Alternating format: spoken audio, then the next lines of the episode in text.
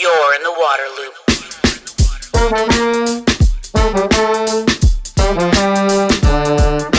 Waterloop, Waterloop, Waterloop.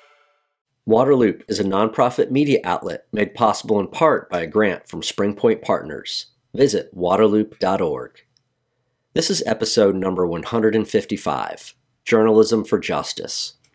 Problems of environmental justice and water equity haven't historically received much coverage by traditional media, and if they did get in the news, chances are the reporter didn't look like the impacted population.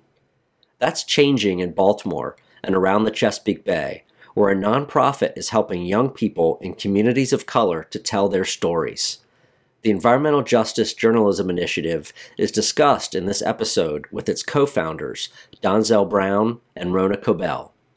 They talk about teaching students from the city about environmental justice and how to produce stories about the issues. Donzell and Rona hope that the skills and experience the young people gain enable them to be effective advocates and potentially journalists for larger news outlets. You're in the water loop. Welcome to Waterloop. Going to talk about the Environmental Justice Journalism Initiative. Very excited to learn more about this endeavor, joined by its co founders, Donzell Brown, who is also executive director, and Rona Kobell, who is also founding editor. Thank you both so much for coming on the podcast. Uh, in a nutshell, here, what is the Environmental Justice Journalism Initiative? Well, I would first say thank you for having us, and um, we're excited to speak with you. Um, so, the Environmental Justice Journalism Initiative started um, with a group of friends for years. We had talked about um, the injustices that we've seen um, around, particularly the city of Baltimore, but in the way that the environment is covered um, by by media outlets. Um, and we found there's a lack of diversity, um, particularly a lack of diversity in stories. We really uh, were, as you mentioned, only really been doing this for 20 months, and we've been astonished, absolutely astonished, how much support we have, how much growth we've had, um, the impacts that we've been able to have on particularly young people and the youth.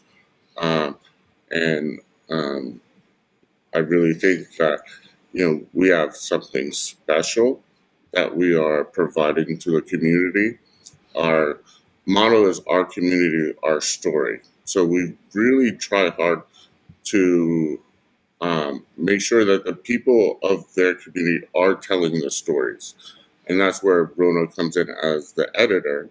Um, she works a lot with community members uh, everywhere from Deal Island, Maryland to Baltimore City um, to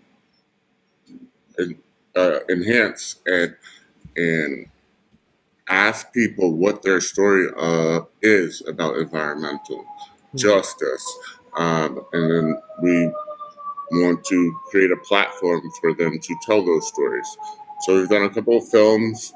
Um, we've uh, uh, we I would say Rona, or, and another partner of ours, Sean, have had published works in um, in several public, uh, publications, um, and it's going really well. I think Hmm. um, we're growing rapidly, uh, which is kind of scary to. Yeah. uh, uh, because there's a lot of growing pains that we are going through. Um, but we're going through them and, and we're doing it well. I. Our mission is just to tell the environmental justice stories of people's communities where they live and have them tell the story. Um, and typically, and Rona could probably speak more on this, um, typically, you know, journalists will come into a community to tell a story and leave. Um, and and the real stories are the people who are suffering, the people who are losing um, uh, opportunities, people are losing health, people are losing. Uh, those people don't tell the stories. Uh, typically, the journalists tell the stories. Um, we kind of want to change the the, the paradigm and have the people tell the stories and giving just giving them a platform to do so. Uh, so the idea is you actually you want to tell more stories about these environmental justice issues, but have the people that are writing those stories, recording those stories, be community members, be among the impacted population. So you're actually kind of developing journalists uh, within within these communities. Maybe Rona, you could kind of talk a little bit about the operations here and how this works. Uh, yeah, so I think we're not only developing journalists within these communities, but we have two other branches. Um, we have a science branch and uh, an activism youth engagement branch. And so what we're what we're trying to do is let people know that they're not helpless about the things that are happening to them and that they have a voice and it's a question of how do you want to use that voice so do you do you want to um, tell your story in a newspaper or on our platform? Uh, or do you want to uh, rail against an injustice in your community? Do you want to start a petition? Do you want to talk to your legislator? Uh, Donzell has been with the students that we've been teaching over the summer and prior to that at the aquarium, he's been really drilling into them kind of your civics 101 you know who, who's your legislator who's your community liaison who do you call about problems how do you fix problems? So i think what we're trying to do is diversify um, the, the three kind of professions that were um, you know kind of at the top of our list journalism environmental activism and marine science but in the process you know there's public interest law there's leadership um, maybe somebody wants to go into being a legislator. Uh, Barbara Mikulski, of course, famously got her start as a community activist. Barack Obama also. So um, just le- letting people understand how to get involved and how to tell their story and the power of telling their story and how that can bring change. And um, I just wanted to add, Travis, that our view of environmental justice is very broad. Mm. So um, a lot of people, to the extent they know what environmental justice is, they think it's um, a power plant or an incinerator or a landfill next to a black community. And it's definitely that. But there's two other pieces to that. One is the systemic underpinning that allowed uh, that particular nuisance to be in that particular place laws, policies, procedures um, all those things that go into that. And then the second piece of that is environmental justice is not just about um, the things that we don't want in a community. It's also about the things that we cherish and about losing the things that we cherish. So we've been we've been talking a lot about what's what's happened to the black watermen of Maryland. There used mm. to be a lot of black watermen, and now there are very few. Why did they lose those opportunities? Why did they lose that access to the water? um, black cemeteries being inundated with water, you know, how you keep those cultural resources. So it's it's much broader than just, you know, the sort of typical definition of environmental justice. And um, you know, we're we're trying to really educate our our our peers within uh, within city government, within the, the, the Bay movement, um, about how, how and why certain things happen and what you can do to prevent them from continuing to happen. Mm. I, am really I'm a journalist, right? That's well, that's how I started out. Right, I, I was a newspaper reporter and editor. I'm a journalist at heart, so I especially love what you have going on here. Um, I'm curious about that that side, really. Like you'll find young people or, or people in these communities and try to give them some journalism skills teach help them learn how to write a story or how to hold a camera or how to talk to people i'd love to just kind of get a little insight into that um, our our first foray with that was um, uh, the national aquarium we were part of the henry hall fellowship uh, last year uh, which is a program for Baltimore City students. There were about 30, 35 students who came to the aquarium after school, and we instituted an environmental justice curriculum where we taught them how to report, you know, what's your story? So one of the students lived off of Pennsylvania Avenue and he'd had sewage backups. Well, let's figure out why is that happening in your neighborhood. Um, and uh, another one was very concerned about the harbor and you know so well how did that pollution get there what can we do about it so we worked with them and then um, over this summer we worked with the community school in remington which is a, an extremely diverse group of students who came from they come from all over baltimore city and baltimore county so they bring with them whatever's going on in their own neighborhoods and so we would sort of talk to them about what's happening and okay how would you tell that story um, right now um, I'm working with uh, UMBC. I'm helping a professor there. We're doing a, a, cl- a, class about environmental injustice, and we're using sound to sort of hmm. um, how do you what are the different sounds that you hear in a neighborhood that um, has everything to make it nice, trees and river and all that, and versus what you what what you see and hear in a neighborhood that's uh, you know congested with row houses traffic and noise and no trees. And how, you know what are the differences in that? So i think there's multiple ways. Not every story is going to be a print story or a podcast or or a film um, sometimes it might be a personal essay there's different ways to tell the story but we will return to the conversation in one minute after a word about our sponsor varuna water systems are facing more requirements and challenges than ever before and have to stay aware and adapt in real time. Enter Varuna. The dynamic web based tool helps water utilities to stay resilient by identifying more than two dozen risks that are both internal and external. These include all the typical risks that systems have to deal with, and also a variety of newer factors, such as climate change and environmental justice. Not only does Varuna track risks, but it makes recommendations on actions to take and then changes status in response to measures the utility takes. And because public engagement is so important, Varuna provides information that can be shared with others, including customers. With Varuna, better data means better decisions. Learn more at varuna.city and let them know you heard about it on Waterloop. 20 months, not a long time for this much work. That's that's incredible, and it's getting everything rolling and figuring out the formula and everything. Uh, I'm sure that you're going to start or have started trying to reach out to some media outlets in the area, right? Like the quote legit media outlets um, to try to get some of the stuff saved out there or, or published or shared rather. Um, just curious about about that effort and kind of if there's any reception there.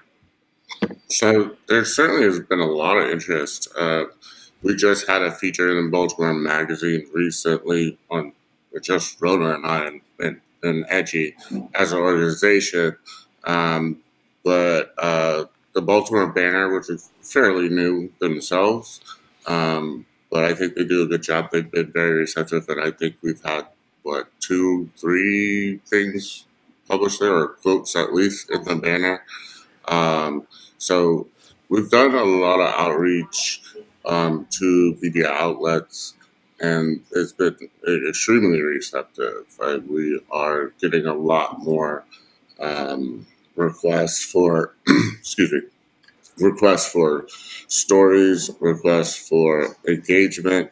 Um, just recently, we're in talks with the Department of Transportation. They want to expand our film that we started the Highway to Nowhere or Disruption, the Highway to Nowhere, you can see on our website. Um, and I think that uh, we are getting a lot more attention and, and effective um, storytelling more than I think we mm. expected 20 months ago. Mm.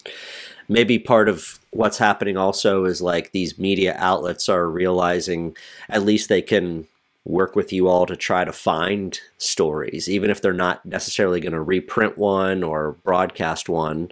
Maybe they're maybe that's helping tune them into sources that they can go to, voices in the communities. Is that kind of fair to say? Yeah, absolutely. Ronnie can expand on this, but we've gotten a number of requests to do um, stories, uh, um, and we could expand on this, Rona, but yeah, people are reaching out to us to tell their stories Hmm. at this point. Yeah. Um, and it was Yeah. incredible that the department, like the city department of transportation, reached out to us to tell the story of the redevelopment of the highway to nowhere, based Mm. on our, based on our reporting and based on our film that we made. I mean, our hope, and I think it's happening, is you know, we're not, we don't want to be a newspaper, um, like to compete with the other newspapers. We have a platform to share stories that we ourselves do, that our interns do, um, and that we um, we may see elsewhere that that we want to amplify. Um, but we're we're what we're hoping to provide to to uh, media outlets are are people. Um, so we want people to come and work work with us and help them get positions at uh, whether it's Politico or the Banner or the Post. We want them to be able to go on to those jobs and we want to give them some tools and a, a kind of a, a cohort um, that they can kind of bounce things off and rely on. I mean, I don't think this is necessarily lacking. I mean, there's a Asian American Journalists Association, National Association of Black Journalists. There's plenty of organizations out there that give people support. But I think Donzell can kind of attest that sometimes when you're the only person of color in a room, whatever room it is, whether it's a newsroom or a boardroom, you, you do feel lonely and you feel like you a little bit unsure of yourself. And so we want to give people kind of a, a group a group that they can kind of bounce ideas off of and go through this experience with. So our vision is to eventually like have have classes of interns that go and work elsewhere in newspapers and um, you know NPR and others can come to us and say you know we want we want reporters who are interested in the environment and trained in covering it. You know, do you have someone you can send us? And us, w- we will be able to say, yeah, we have three people. Um, what exactly are you interested in? Here are their specialties. Um, so that that's the goal. But you know, we're we've had a lot kind of coming at us fast, and so we haven't finished uh, laying the groundwork for all of that yet. You're you're just getting started. It's it's it's it's all good. I mean, you know, you're just getting started, and it sounds like I mean, you, have so much happening already, so many connections, so many efforts happening. So, I I I can see you guys getting there. Um, yeah. We're gonna uh, send you an intern for Waterloop. I'm I would love to have a follow up conversation about that. It was something I want to chat about for sure. Um, I- have you looked around the country and are there any kind of similar setups in other cities or other places um, that maybe you can kind of borrow from as as you're setting this up, um, or is this you know something you're just kind of So- doing fresh? Yeah. Yeah, so I, I certainly I spend a lot of time actually researching um, organizations around the co- country, um, speaking with them, learning best practices um, that we can implement. But I, and humbly, I would say that we are the only one that is operating like we are. Hmm. We are the only one that we've seen that has a mission similar to ours. Um, and the the amazing thing about our mission, and, and I think Rona and all of our cohorts, our friends, um, our board members, is that we have crafted this to be unique. Rona. I, I would add to that. I agree with everything Donzell said, and I would add to that that um, the storytelling aspect I think also makes us unique. Uh, I I think a lot of environmental environmental organizations lack that capacity to tell stories. Um, they they may employ journalists like you, Travis, in their in their departments uh, to, to put out news releases and and to tell stories, but they seem to be almost afraid to tell stories that are deep into the community, and they kind of just rely on science and and information data to get their points across. And I think it's so much more effective when you can tell the story of how a community is impacted by this or that. Um, and I think one of the reasons we've had a great reception is people understand that there is this need for storytelling. I mean, that's one of the reasons why science communication as a field has really uh, grown so much because they're realizing Yeah. we need to put people in these stories and and you know that's how we're gonna people are gonna care and that's why people are gonna connect. And I and I would add to that, um, a lot of our attention that we've gotten, and a lot of our uh, partners with UMBC, IMET, National Aquarium, um, is science students, graduate students, and professors and scientists who are working in the field who have come to us to ask us to help them tell the story of the science because Mm. they're used to being labs, they're used to Mm. being academia, and they want to have the opportunity to um, share their data to the community, share their research to the community in a way that uh, they can consume rather than a academic paper. Hmm. So, uh, you know, some of the students, like I, I mentor uh, one student, Abdul, and there's another student we work with. Um, and, and I would be remiss not to mention uh, minorities in aquaculture as a partner of ours, um, run by Imani Black, um, who's doing a lot of same work with us, um, is providing an opportunity to uh, share their science with the community and how to communicate that to the community Hmm. and and that that I think that's important that the scientists are reaching out to us to tell stories Yeah, to yeah. the community. Definitely, definitely. That's huge. That's a sign. Well, Donzell and Rona, uh, I'm really excited by what you're doing. Again, as like a, a journalist myself, someone that cares about water and environmental justice, and a Maryland native also. Um, it's all it's all comes comes together for me. I think it's great, and I can't wait to follow uh, you know, the success of the Environmental Justice Journalism Initiative. Uh, definitely encourage people to go check out your website, reach out to you, especially those folks there in that, that part of Maryland. But thank you both so much. Waterloop. Thank you for listening to the podcast, and thank you to this episode's sponsor, Varuna. To find all episodes, sign up for email updates, and connect on social media, visit waterloop.org. Waterloop.